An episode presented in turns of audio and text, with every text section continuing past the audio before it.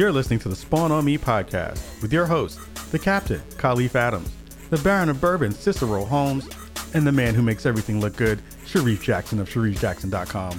Welcome to Chicago, y'all. What's good, y'all? How y'all doing? How's everything going this week? Everything been good? Sorta. Yeah. Sorta? What kind of do? Shoulda, woulda. Shoulda, coulda, woulda, coulda, shoulda, woulda. Well, I missed you both.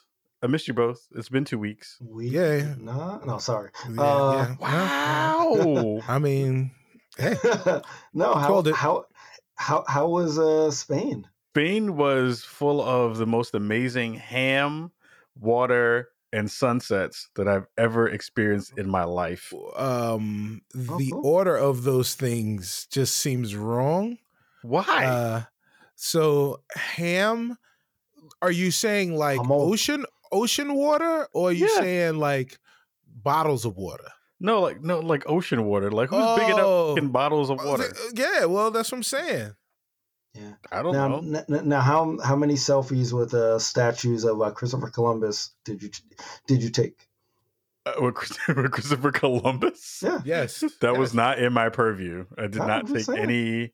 I did not take any pictures with Christopher Columbus. I did take many uh, next to uh, really well fried sardines, uh, lots of uh, bottles of olive oil, and many many bottles of cava, Ooh. cava, and some red wine. Like my name was uh, uh, Hannibal Lecter with some nice Chianti and some fava beef. That is the worst thing in all of radio history. Yeah, that was not good. Sweet he, baby. We, we, we need to edit that out. That was... I need to throw this whole show away now. I feel dirty and gross. That is terrible. But uh, it was it was a lot of fun. Uh, Jill and I had a blast. It was actually re- the most interesting part really quickly was the um, political climate in Barcelona was really interesting because they were having a lot of conversations around political prisoners. And it was... Um, Uh, really cool to see the whole country and the whole uh, city of Barcelona kind of some kind of dig into the idea of showcasing their support for political ideology and for a particular stance. It was like these yellow ribbons were everywhere. Everyone was kind of wearing them. They were painted on the streets. They were painted on the sides of the buildings. It was in all of the kind of it was in a lot of graffiti. It was it was really cool to kind of be a part of and see that stuff kind of throw itself out into the world. I was like, wow, that's kind of dope. I appreciate that. Super, yeah. super cool. Were there were there people walking around having? Well, I guess first is, uh, you know, how how good is your Spanish? Oh, here's a, here's an interesting thing about my Spanish that Uh-oh. I did not remember. So my Spanish is terrible. Okay.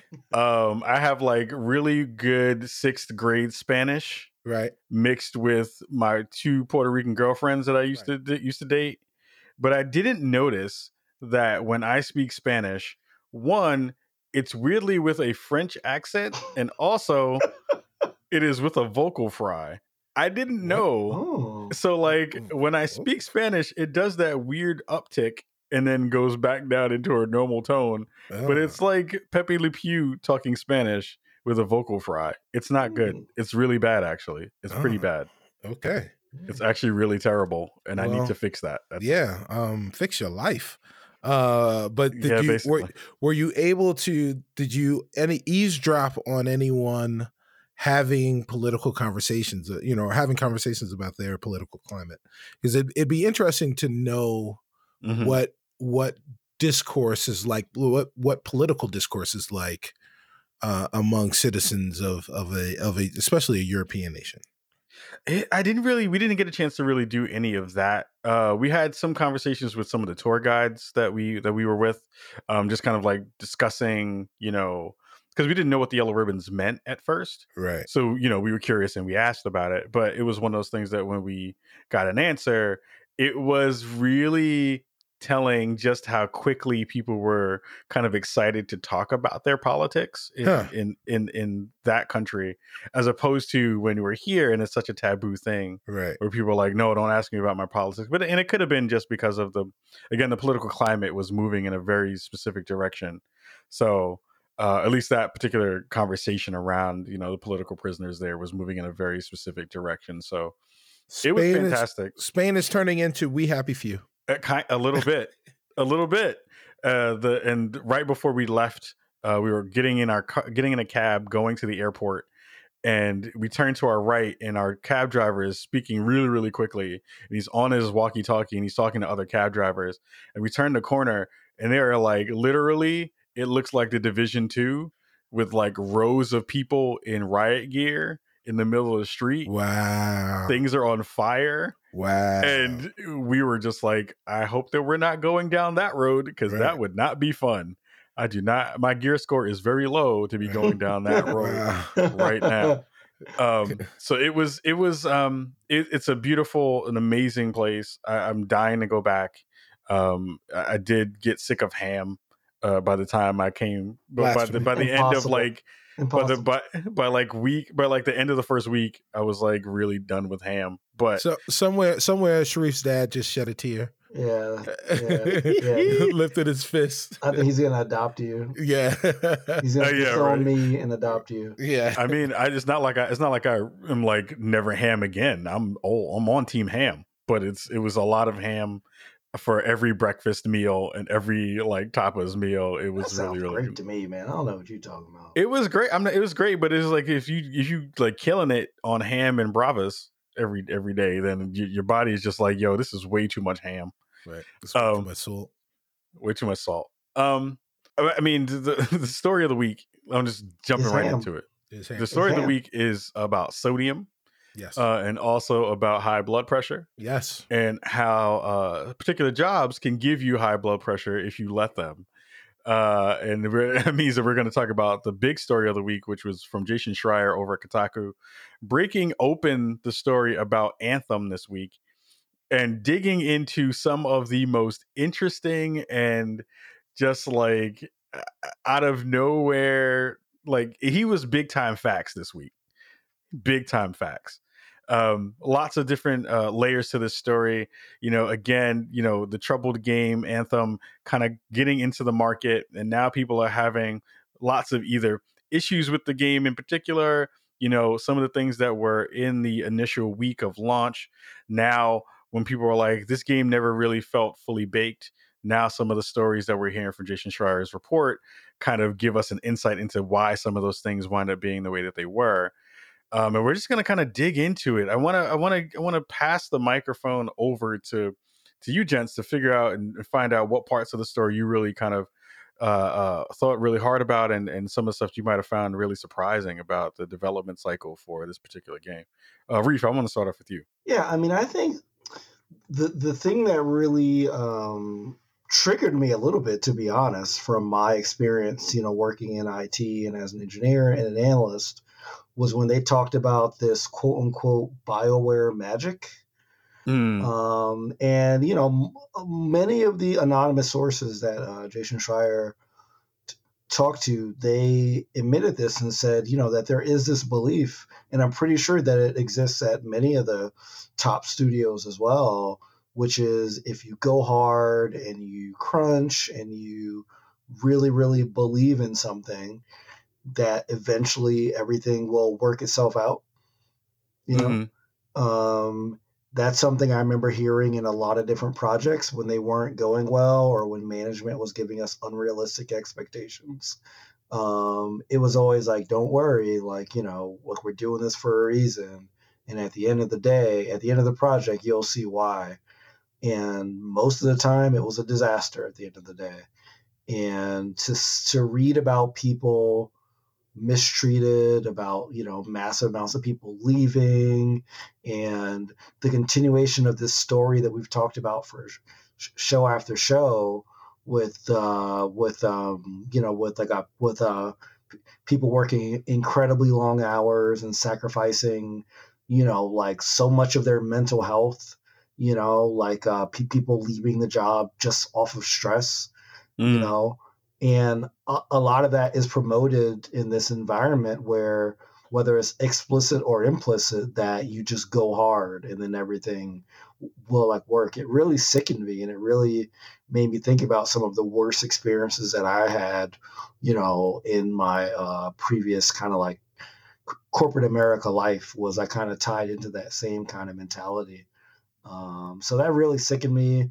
But again, I know this is not a BioWare problem. This is like really a corporate America problem, because a lot of different industries experience this. But I think that it is highlighted in games where the deadlines and the focus on getting products out so that stockholders can be happy is like paramount, you know? Um, so, so yeah, that's really what stuck out to me the most, was the BioWare magic uh, portion of the story. Mm. See, what about you? Um, well, before I even talk about what, uh, what stuck out to me, uh, I kind of want to um, touch on what Reef was just talking about in that, in that BioWare magic. And, and I, I think it was, so it was used as a pejorative, but I think that there was a time when it wasn't. Um, and, and, and I think it comes from the same place that you're talking about, that, that it's, that it sickens you. And and that is when a team when a team is cohesive and they crunch together, there you know it's it it's it's similar to being in the trenches. It's similar to you know those moments of high stress where you have to look at uh, the person next to you, and the two of you you know and the group of you have to work together to to accomplish a goal. And the feeling uh, the the feeling that you have after it is done, um, and and that goal is accomplished and you're successful. Now, um, you know, and that's where the magic comes from. The magic comes from uh, working like an animal, and and the at the end of it, uh, you've you've actually accomplished the thing that you were trying to do, uh, and and you know, and then some. It's but it's not magic when you do all of that stuff, and then at the end of it, it's still a disaster, and you wind up having to, you know, having to do uh, lots and lots of work. And you know, I've experienced both of those things, uh, and and um, you know, and the difference between it being magical and it being a you know uh, a a moment of pride and it being a uh, a nightmare, a, you know, a moment of stress, are are you know. It really are results oriented. Um, and so like I, I read that in the article, um, and I, I saw it differently than you did. Um, so like, I just, you know, I, like I wanted to provide that perspective as well, to say that it, it can be viewed in, in, in a different way. Um, mm. so, um, But uh, it, in terms of, in terms of how, the things that stuck out to me, I guess one thing that really stuck out to me was was um, assuming, of course, that the reporting is true. Uh, everything that we've we've read um, subsequent to this, uh, you know, from from BioWare and for, you know, and then again from Casey Hudson, kind of substantiates the, the, the story as being accurate. Um, the, it's just how much like, you know, that one, my first comment on the game was, there's a great game there. It just needed to be in the oven for a little while, um, mm. a little while longer. And, uh, the, I think what we saw was that, yeah, they like, they pulled it out of, they intentionally pulled it out of the oven a little too soon, because they didn't make it until much later in the game than, than uh, they really intended. So, you know, they had been working on this next project after, after Mass Effect for six years, but the game that we're playing is basically eighteen months old. Um, and as a result, there were a lot of corners cut, and there were a lot of things that, Uh, weren't able they weren't able to refine, and they still released the game. So that that was that was the thing that uh, that I kind of took away from it. It's madness, though, too, right? Like hearing you say that out loud, right. eighteen months, and when I was when I saw it in the article, I didn't. I, I kind of double t- uh, d- did a double take on it, because I was like, I've never heard of a game this big that got this much marketing, that got this much push, being done in such a short amount of time. And it feels like this is exactly what you get when you don't, you know, like you said, keep it in the oven long enough. um, and, and really kind of see those things kind of push themselves out in real ways. Reef, I know you wanted to say something. Yeah, I, I want to make sure that we don't conflate the awful business practices with the rush, because the sense I got was that this was going on for the development cycle of this game mm-hmm. for like six or seven years. Like, right. I think this is a BioWare problem. Well, okay, it's an industry problem, but this uh, this article is talking about BioWare. a BioWare problem beyond Anthem.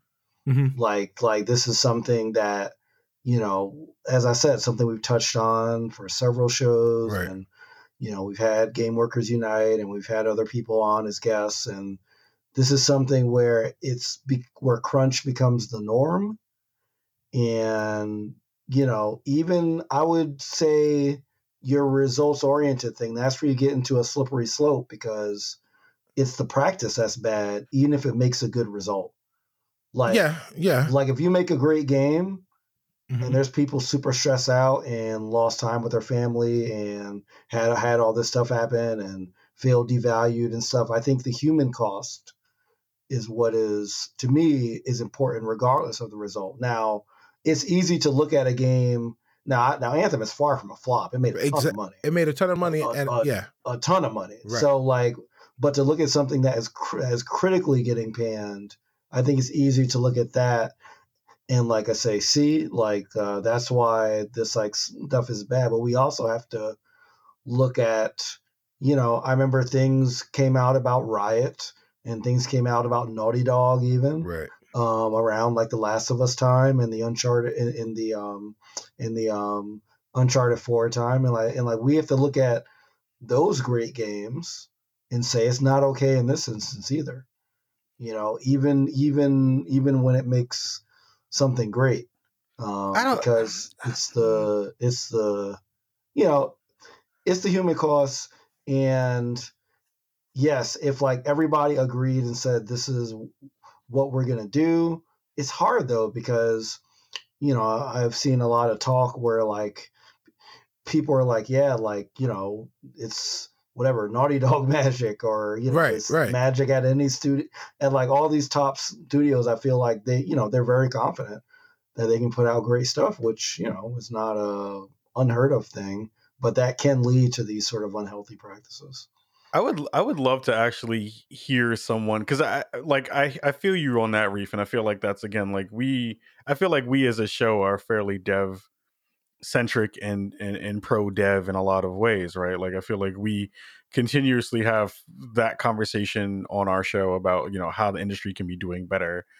I wonder though if there is a and this I don't want to run down this this this line because I feel like there's a it's we don't have enough time to dig into it fully, but I do wonder if on the flip side of that conversation where that, that whatever studio is, and then you tag the word magic onto the end of it, right? Right. In terms of the conversation about the human toll on some of that stuff.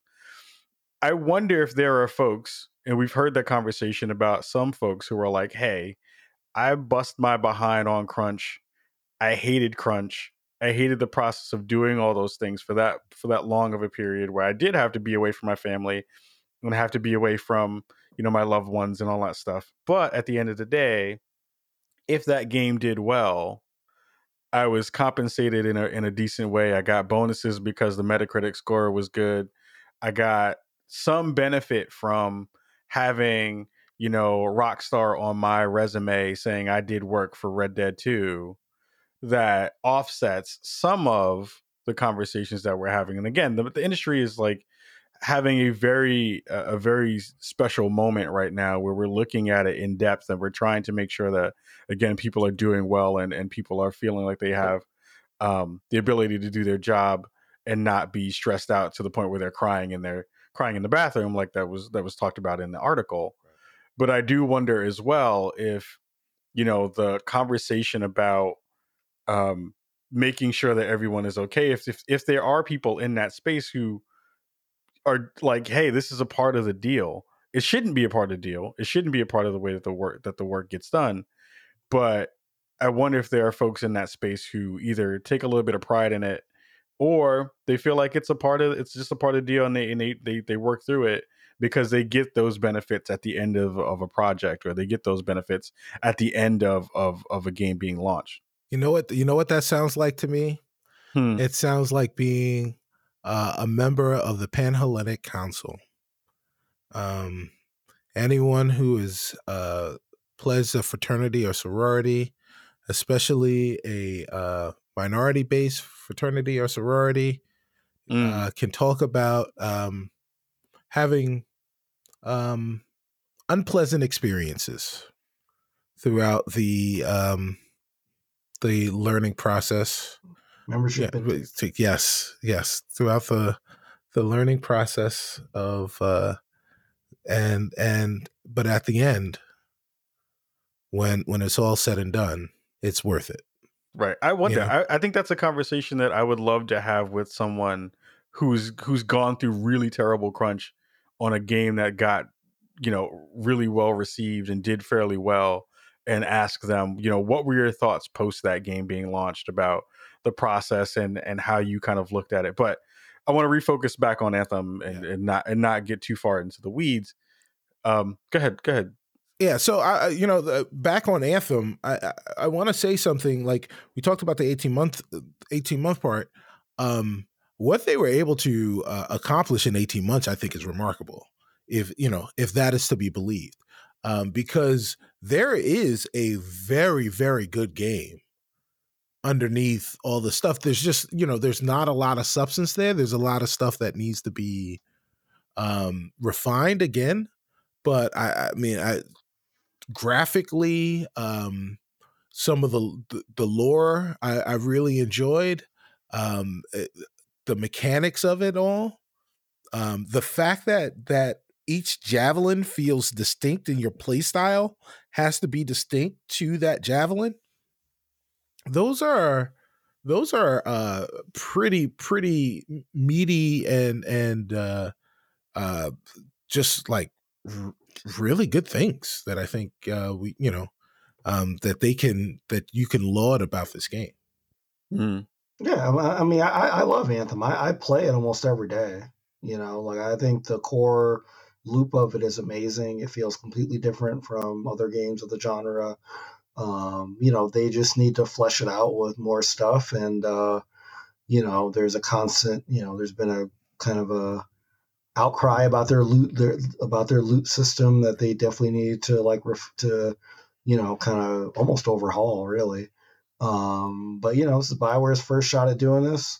Um, one other thing that we learned into from the article. Now, again, this comes from anonymous devs. You can kind of take it or leave it, but I believe it, is that they said that they were basically banned from talking about Destiny and Division and, and talking about ways that they solved certain challenges and the challenges that they came up with, and like how, sorry, not the challenges they came up with, with the solutions that they came up with. So they kind of didn't have the opportunity to bring this up in these meetings and like say, hey, we're running into this issue.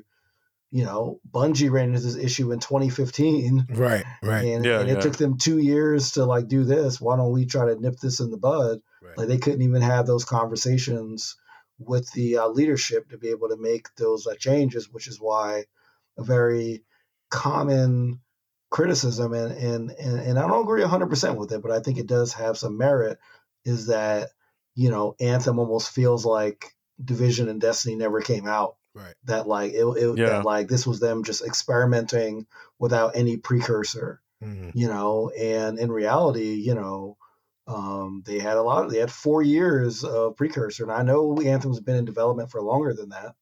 But they, but the, it it sounds like that the leadership was not um, behind really looking at these other games and like analyzing what they did right and wrong during their first couple of years. I found that fascinating because yeah. I thought for sure that they were like a company like E A would be so metric based. I thought that they'd pull out some presentation that has, you know, uh, you know, like the Destiny uh, Reddit, uh, you know, or the Metacritic score was this and they fixed it and went to this. I thought for sure that like it would have been kind of like that, but apparently it, it was not. Yeah, one of the things I thought that I found really interesting and fascinating was the fact that uh, Anthem, or what was it called before it was called Anthem? I forgot. It was like, I forgot the name. It's in the story. We'll, we'll yeah. find it in the story, uh, which they changed really, really late in the game uh, as well. But I didn't really know that the game was supposed to be a survival game. Right. Yeah. yeah. Like, it wasn't supposed to be a looter shooter. It was supposed to be a survival game. And once I heard that in the story, I was way more interested in the way that Anthem uh, kind of uh, kind of played itself out. I was like, oh, this would have been really, this would have been like The Martian, the game with, uh, right, what's his right, face? Yeah. Uh, Matt Damon. Uh, Matt Damon. Yeah, yeah, al- like, also the, the, the, the uh, name was Beyond. Uh, yeah. Oh, that's right. That's right. Beyond. So it was basically like the PlayStation podcast, like the I G N podcast. Yeah. Basically. Um, it, need, it needs more Ellen Page in it. Right. But it, it, it's like one of those things where, you know, I heard a, I heard a really interesting sentiment um, from someone on Twitter. I think it's one of the folks who works at NetherRealm. And they just kind of like chimed in during the part of the, of the conversation that happened on, on social media. And they were like, if, if the community and if consumers really understood just how many games get made by the skin of their teeth because of last minute decisions that get made and things that get shifted around towards the end of the cycle, then no one would really complain about, you know, this particular story happening. Um, because it happens so often in the industry. That part I've heard from many, many, many devs in the time that we've been doing this show.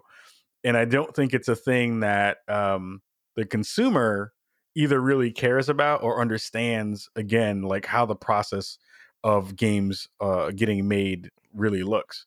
And I wonder how much this Anthem story either reinforces the idea that you know, uh, devs d- devs are kind of being uh, hung out to dry in a lot of ways, or if this would, you know, hearing this story gives some form of empathetic feeling from the consumer towards, you know, uh, development teams and towards studios. I, I'm hoping it does, but I just don't feel like it's gotten to a point where it, where it has. What, what are your thoughts about that side of the game? No, I, I think it's still a gaming industry story. I don't think it's crossed over to, no. you know, really help people to reform how they think about things. I, I think it's, you know, it's, uh, you know, it's something that we talk about internally.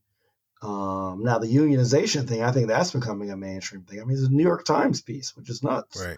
you mm. know, um, on, on this. And like, I think we, when you think about, I think about, how, you know, when I was in, in a college, it was like the beginning of this movement for grad school students to unionize. Um, oh, yeah. Be, because they were just, you know, making nothing, just like TAing right. and doing all this research and working crazy hours and not really get, getting like a paid for it. And now, you know, there's a couple of, you know, there's a couple of major unions that have re- really put them together. So I see the, uh, The, the union, the union, unionization of gaming at that kind of like beginning point. Um, but yeah, I, I don't, I, I don't think it's, uh, you know, gonna change many minds, unfortunately. Mm.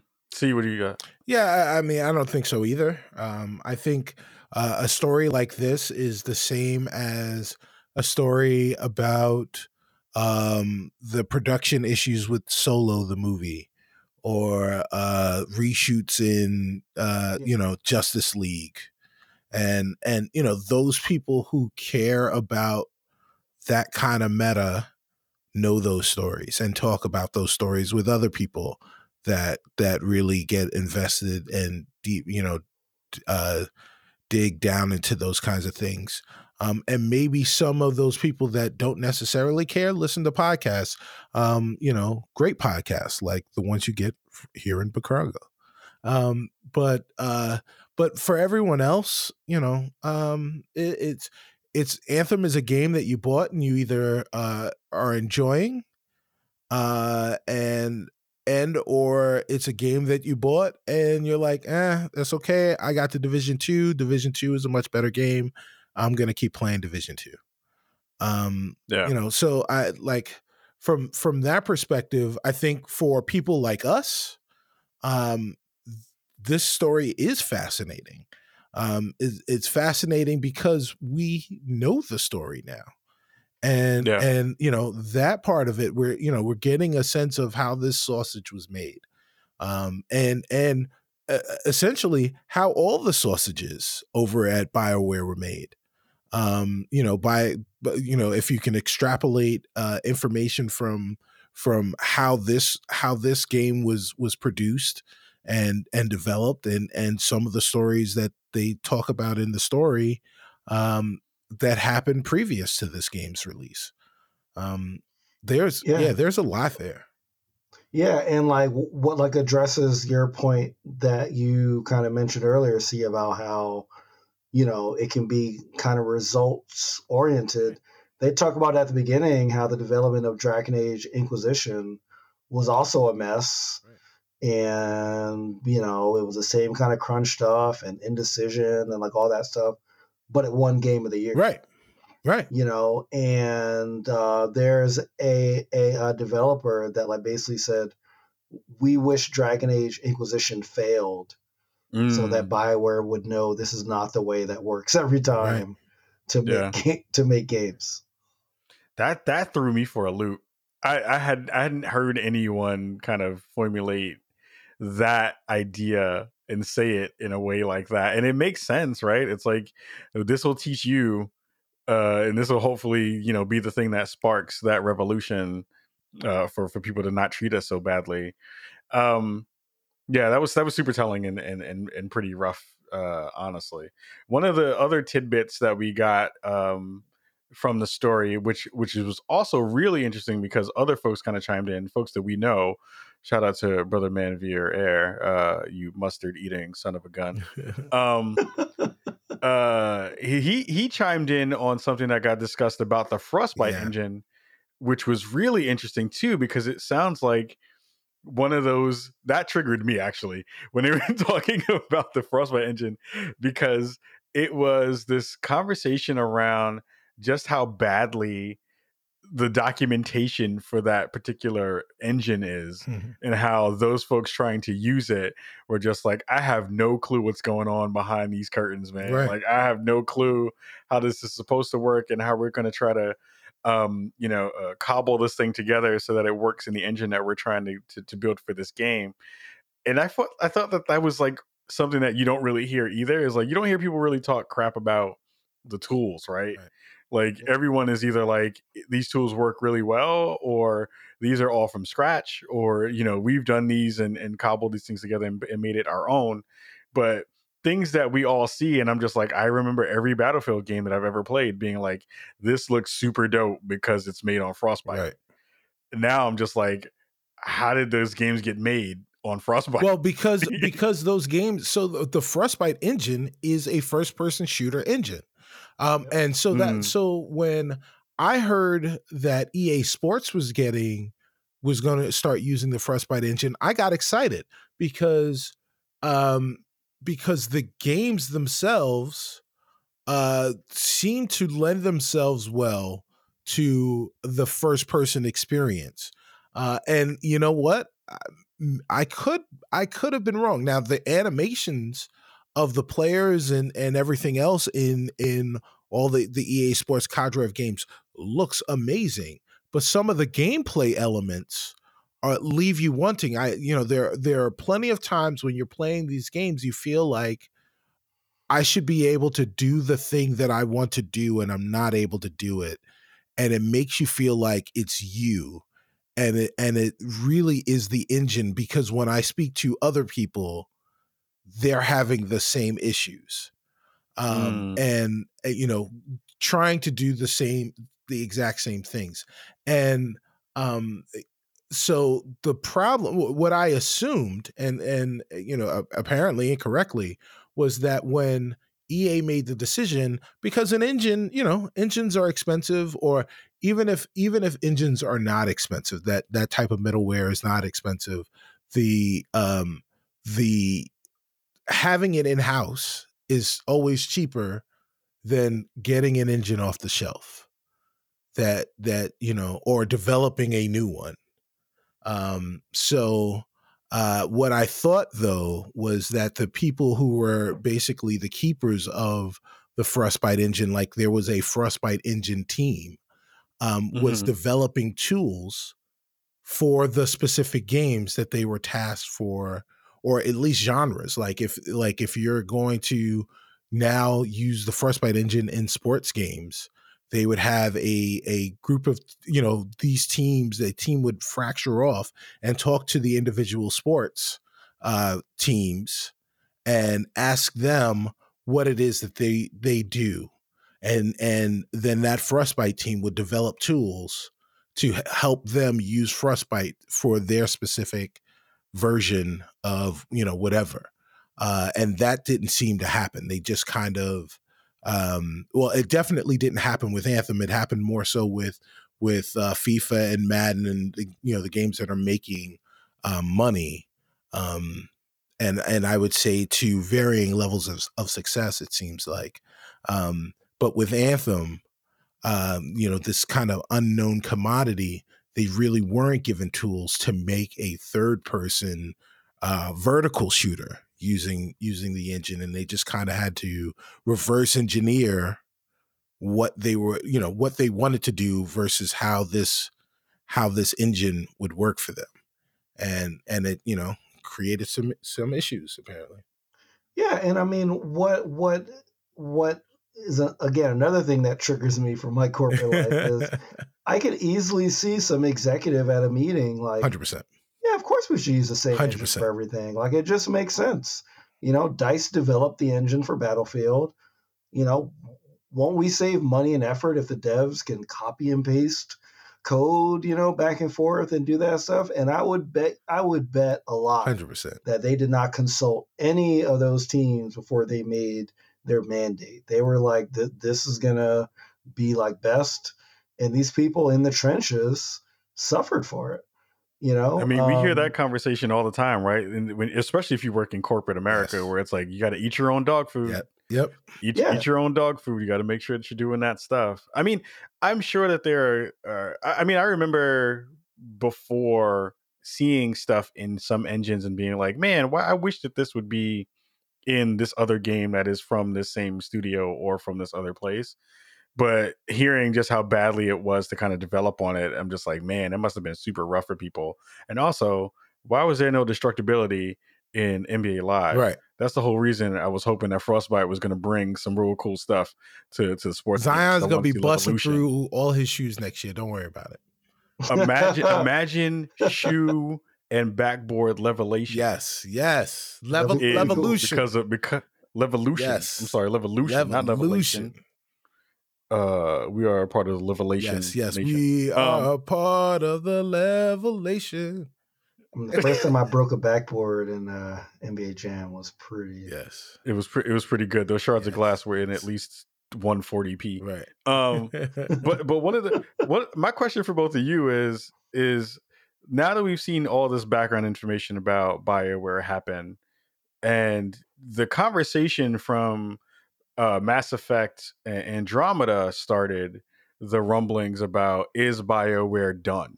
Mm-hmm. Do you feel now with Anthem getting this really not great start and this expose piece coming out that is really like pulled the curtain fully, fully uh, open, and now everyone can see everyone's clothes at this point? Do you feel like that team and that studio still has enough juice and enough cachet to to continue to, they're going to keep working on Anthem, but do you feel like after Anthem, they are going to continue to be able to still make cool stuff? I'll put that, I'll put that to you firstly. Uh, yeah. Yeah. Uh, I mean, look, I, again, it's, it, Anthem's not a dumpster fire. The story behind Anthem may be a dumpster fire, but the game itself, it, you know, again, um, I, I hate to say it, But but the feather in Casey Hudson's cap is a little bit of that BioWare magic, you know, kept this from being an absolute disaster.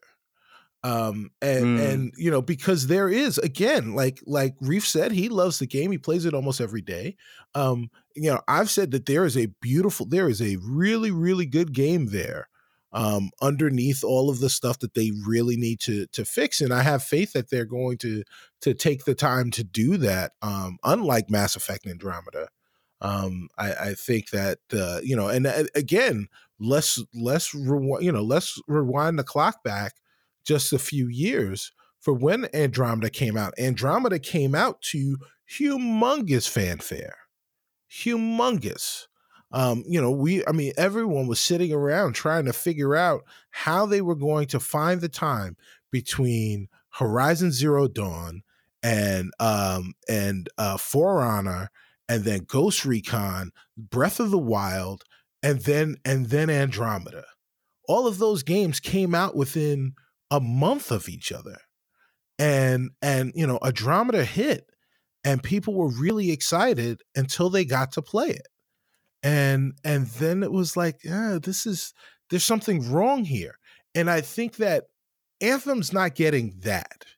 Um, mm-hmm. It is getting, there's something wrong here, but it's not getting the same level of, there is a problem here, um, in, in the way that and- Andromeda, Andromeda had. Um, so I do think that BioWare, when it's all said and done, Um, I think if they're able to really kind of, if they go uh, media silent, they just kind of go dark for a little while, and they come back with, here's, here's you know, uh, the one point eight version of Anthem, yeah.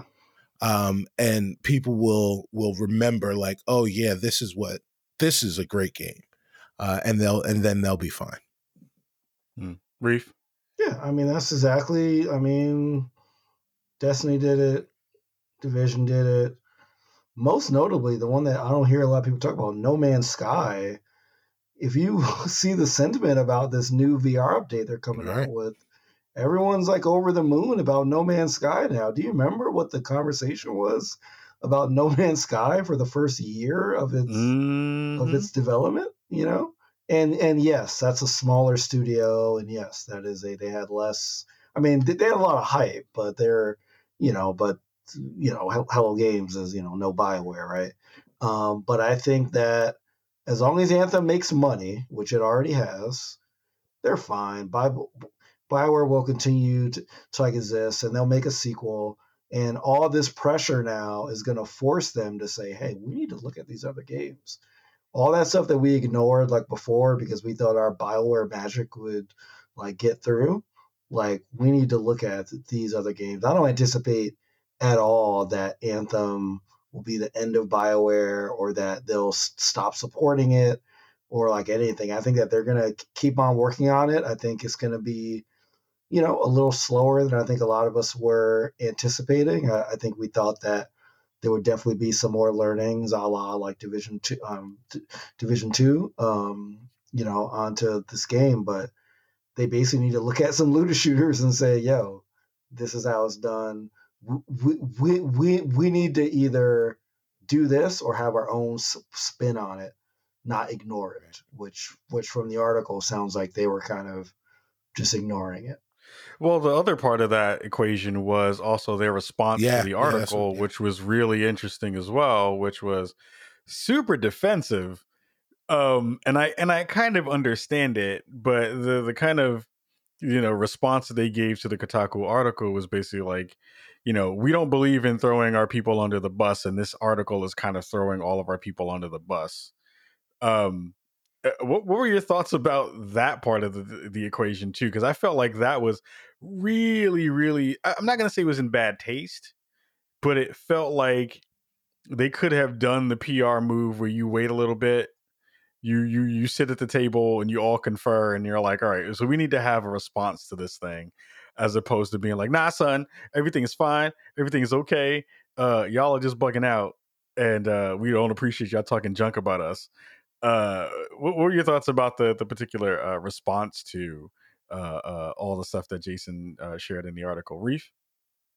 Anytime I see a response that's like multiple paragraphs, I'm immediately like, this is messed up. like, uh, y'all, y'all trying to justify too much. You know, you should be able to very concisely state your point in two paragraphs, in my opinion, max. once I saw that this response was like a good four paragraphs, and it really seemed like it was kind of blaming the journalism for bringing this story out rather than anonymous dev saying that this thing is messed up. Like, right. Like it wasn't really owning up to the facts that came out of the report. It was, it, it was more like, well, I mean, why'd you report on it though? you know, like, like, like that, that's what it like, it like it felt like, you know? Um, And, and, and I think that, it, you know, I, I think they said that like this thing went live, like almost immediately after Jason Schreier's article did, because he kind of gave them like a heads up, but it was clear that they hadn't had time to actually read it and absorb it and then create this. So like they kind of had, I'm sure P R or legal just draft this thing up like really quick. And and I think, yeah, it did not put them in a good light to me. I, I felt like it was like very um, just not not good and just like t- too much of like a C Y A thing and like not enough accountability. Mm. So I guess uh, Cicero Holmes stands for corporate homeboy, because I because I'm gonna say yeah. I'm gonna uh, I'm gonna I'm gonna say that. Uh, Um, if you read Casey Hudson's, or if you read the le- the leaked email from Casey Hudson, um, I think I think there there was added nuance there, because there, there was uh, them claiming. Well, so- well, we're not talking about the email though. Oh, you're just talking about the public I, response. Yeah, I agree response, with you on the email, first, but, yeah. but yeah, we're just talking about the. Okay, the yeah, I mean, yeah, so the yeah, the email was whack. That was garbage. Like, I mean, it's just. Uh, Um, it, it definitely was a C Y A thing. Like, you know, I mean, but it's, it's the same thing that most people do when their hand is caught in the cookie jar. Um, they immediately, uh, deflect and defend, um, and, and will outwardly lie and just say, look, it didn't happen. Um, that's, you know, that's not true. Why y'all even talking about that anyway? Y'all bringing up old stuff. Uh, we we we not even on that no more. Go ahead and you know, go ahead and, and do something else. Um, so like that is that is that is what everybody does. Um, it's in poor taste. Um, it, you would you would think that that a major corporation, or at least a subsidiary of a major corporation, would have a little bit more couth, um, and uh, and and be a little bit more. Um, aware of of the optics of that, especially coming off the their last major title, having to deal with something very similar to this. Um, and, you know, over the course, I mean, they, they closed an entire studio down.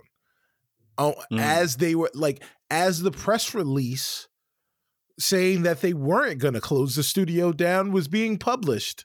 They were closing the studio down. So, so you would think that that um, that organization would would would have uh, a a little bit more um, kind of understanding and sensitivity to uh, the nature of how how these stories come out and the optics of, about that, but they did not. So, but I, I want to. I don't want to lose that thread about Casey's email, because I hadn't I hadn't read it. Um, what, what, I wanted you to kind of dig right back sure. into that, because I, I know that there was some some good meat. So, there. uh, yeah, so the, so the, there was an email that that went around, um, and it made its way back to Jason Schreier. Uh, Jason Schreier has got some really good friends in BioWare. uh, shout out, shout out to him. Um, but uh, and basically in that in that email, he said Casey Casey Hudson said, um, studio head of BioWare, for those people who don't know. Um, said that uh, we didn't comment on the story when we were given an opportunity to do so, because we didn't appreciate the fact that they were naming names specifically um, of of people who who worked here previously and who are currently employed here. Um, and we didn't appreciate the way that they were kind of uh, denigrating those people within the story. Uh, so we weren't going to lend our our name and our words and, and our bit of information um, to the story. Um, but having said all of that, we read the story, uh, and and lots of the lots of the the bits in that story are very true. And as a result of reading the story and kind of uh, being a little bit introspective um, and, and, you know, reflecting on it a little bit, we have lots of work to do. And and we're committed to um, making things better. Now, these are these are the the words of of a you know of a significant other who's been caught cheating. Um, these you know th- those these are the you know these are the declarations of of someone who is who has has has been uh, a, a serial offender of some sort, and is finally backed into a corner and realizes that they have to they have to make some kind of change. Um, whether they're uh, actually sincere about that, and whether some change actually, um, you know, substantive change happens in, in that studio is is really kind of up for grabs. But um, now that you've heard it, Ka, what are your thoughts, you know, on on that on that response?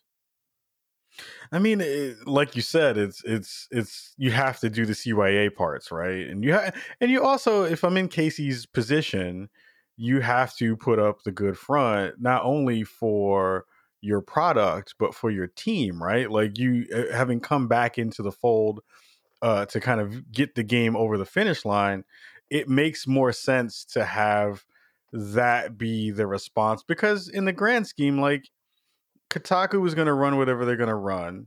The damage, if you think about it, has already been done, both in terms of sentiment and in the way that the game has been received by consumers and press. They're getting their their Metacritic is at fifty something at this point, which is super low. Yeah. So it's like everything you need to do at this point is kind of, uh, you know, stop the bleeding, see what you can do to try to get some good sentiment and vibes back into the space. And also you have to give your team something to look forward to as well, right? Like you have to give them the ability to feel like they're not just on this dead ship that's just floating through space at this point, hoping that it's just going to, you know, run into the sun. I don't, I don't, I don't blame him for his particular response to it. I feel like BioWare at this point is, is, is trying to, you know, keep themselves afloat in a lot of ways when we see so many studios folding and so many people kind of uh, losing their jobs. And it would be a big financial hit to E A for them to just dump this project at this point too. So it, it makes more sense. I know I can see the diplomatic side of all this being in that space. And I, and, you know, like we all shared, you know, we still have some hopes for the game, and we still have some hopes for them to kind of turn the ship around. Um, I just really would love to get into the mind of Casey at this point and see and hear the, you know, like what's the scuttlebutt that's happening in the studio that's keeping people motivated? Because I can see this article being something that demotivates in a huge way, but also kind of, um, validates the people who are in the trenches too, right? Like those people are feeling, I'm sure, like, hey, the story that needed to get out finally got out about the plight that I've been going through. Mm-hmm. And maybe there's some solace in that. And maybe that's the impetus that gives them the ability to kind of move forward in a better and more concise and clear way. Um, we'll see how that, we'll see how that plays well, itself out. Reef, what, what are your last yeah. thoughts? I was going to say, I think what keeps people motivated is what I said before. Division did it, Destiny did it, No Man's Sky did it. I haven't played a lot of Warframe, but I've heard that Warframe had some mm-hmm. significant early issues that they had to overcome as well. So yeah. it's been done before. I think the game itself, we don't have to worry about. It will improve. Yeah. You know? Yeah. Um, and I don't think E A will just drop it, you know. Um, but I think when it comes to the cultural changes at the studio, mm-hmm. that's a different story. Now, we've seen where um, I know sp- specifically at Riot, like they unveiled a whole new like, um, you know, like a plan that they publicly shared about how like they wanted to deal with the huge culture of sexism and crunch that they had there. I think it's going to take that level of stuff where like if they want to, you know, not have this come up, they're going to have to significantly, you know, change the way that they do things, as most of the industry is, hence Jason Schreier writing this New York Times article about, it really wasn't even about just unionization. It was about how bad it is to work in the games industry in one of the most well-read papers in the country, in the yeah. world. Yeah. Like, that is, like, so damning to the entire industry that it's this article like, yo, the industry is a bad place to work. You know, yeah. like, that's stuff that I used to read about, like, the oil industry, right, right. you know, you know, like uh, around time of like the Exxon Valdez spill and the and and and or and or or like the financial industry around the housing crisis and the Enron stuff, you know, like like, you know, I, I think it's it's just it just puts the industry in a bad state. They need to make a lot of changes. And I'm hoping that things like this can help things on a broader scale. And again, I hope we do it ourselves and not have regulation put on the industry to do it. I don't think they care. I don't think the government cares. And also, Trump doesn't know what video games are. Video game give you cancer. The, yeah, yeah, and so do wind farms. But the the the the thing, I don't want to end the show on a on a negative note. I do want to talk really quickly about how dope Jason Schreier has been in the past ten months.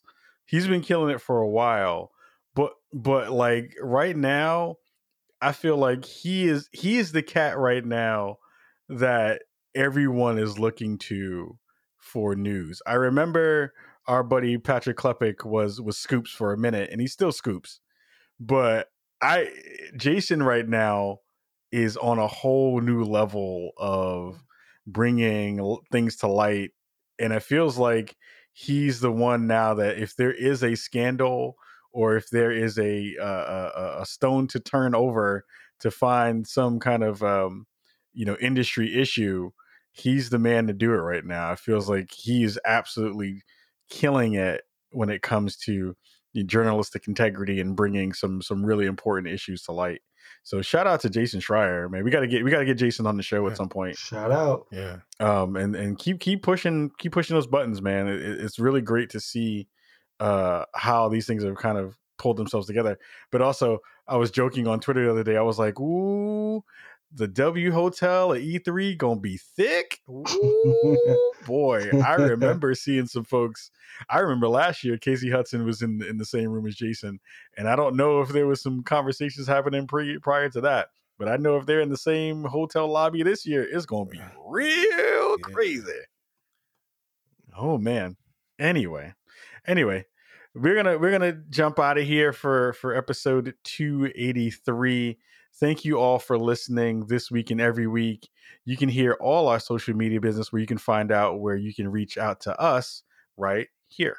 The Spawn On Me podcast can be found every Tuesday on all podcast platforms and Portland Radio at x ray dot f m at one oh seven point one slash ninety-one point one. You can find us live every Thursday on twitch dot t v slash spawn on me. If you want to reach out to us on the show, you can hit us up on our site, spawn on me dot com, where you can find all our social media information about our Twitter, Instagram, and everything else, alongside our contact page if you want to reach out and shoot us a message or a business inquiry. Much love to you all. Thank you so much for listening every week, and we say... peace.